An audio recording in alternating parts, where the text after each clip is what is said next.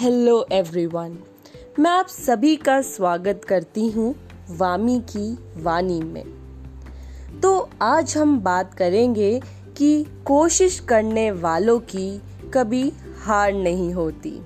जी हाँ प्रयास यही तो है हम सभी के अंदर की आवाज़। जब सारी दुनिया कहे कि हार मान लो, लेकिन आपके अंदर से आवाज़ आए कि अरे, एक बार और प्रयास कर लो।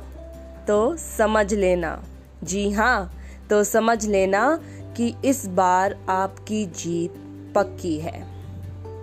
आप सभी से अलविदा लेते हुए यही कहूँगी कि आप सभी अपना ख्याल रखिएगा और अगले एपिसोड तक का इंतज़ार करिएगा। धन्यवाद।